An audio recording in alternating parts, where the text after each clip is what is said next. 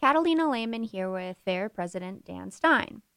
So, Dan, we're hearing about all the accusations from the Clinton campaign about the unscrupulous foreign influence in our election. But how come nobody is talking about the deployment of illegal aliens in the Get Out the Vote registration campaigns? Right, Catalina. Listen, we're hearing an awful lot here. Clinton campaign complaining. They say Vladimir Putin's trying to interfere with our electoral process. They don't have any direct proof, of course, but they're making a big deal about it. But at the same time, there's this untold story. Americans are actually watching as as hundreds of thousands, maybe a million illegal aliens are actually being deployed in furtherance of one political party. Uh, the so-called deferred action for childhood arrival beneficiaries are, in particular, are being deployed as part of paid get out the vote and, and, and the registration campaigns as an extension of the Democratic Party electoral process. Now, remember, we're talking about people with no legal right to be in the United States. We're talking about people who are here illegally. They are people who are citizens of other countries. They are getting money to participate in get out the vote campaigns, and they are doing so in a situation where they themselves have a stake in the outcome of the election because they believe Hillary Clinton will give them immigration benefits, whereas they're concerned Donald Trump will not. This is a hallmark of political corruption. Why aren't Americans hearing more about this?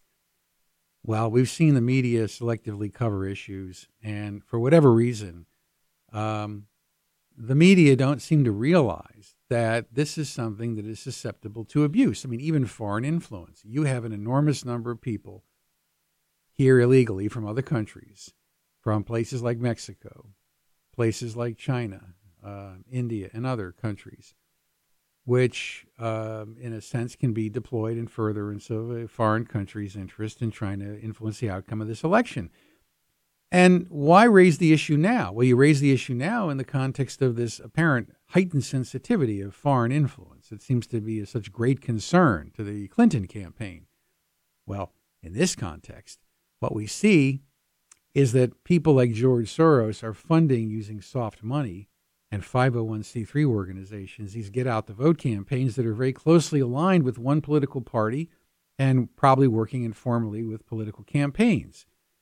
The average American doesn't have any opportunity to actually see the funding. They don't see who's getting, the money. They don't see how it's being spent. They don't see who's giving the money. And this kind of dark money is also supposed to be a big issue for the media, and yet they don't seem to have any interest in covering it. It's it is ultimately machine style politics and it's corrupting. Hmm. I mean, this should outrage the sensibility of anybody who believes in our democratic system. Not surprisingly, you also have people who are involved who probably don't really care whether people are citizens when they're being registered. And we've had undercover investigations, including ones FAIR itself has done, we ourselves have done, to show that many times people here illegally, when they're registering people to vote, don't really care whether they're citizens or not as long as they register. And so, for Americans who are concerned about massive vote fraud, this is a huge issue. It's a huge issue when you think that our actual outcome, the actual outcome of an election, could be determined by people who have no legal right to be in the country. What does it take to get people's attention? Americans need to be vigilant all across the country. And what FAIR is going to be trying to do is track the money and examining the Soros Foundation Open Society Institute's funding to try to see if we can correlate where we think there may be electoral fraud. Americans need to be vigilant to protect the integrity of our electoral process, and people with no right to be in the United States should have no role in influencing or determining the outcome of our elections. Thanks for being here today, Dan.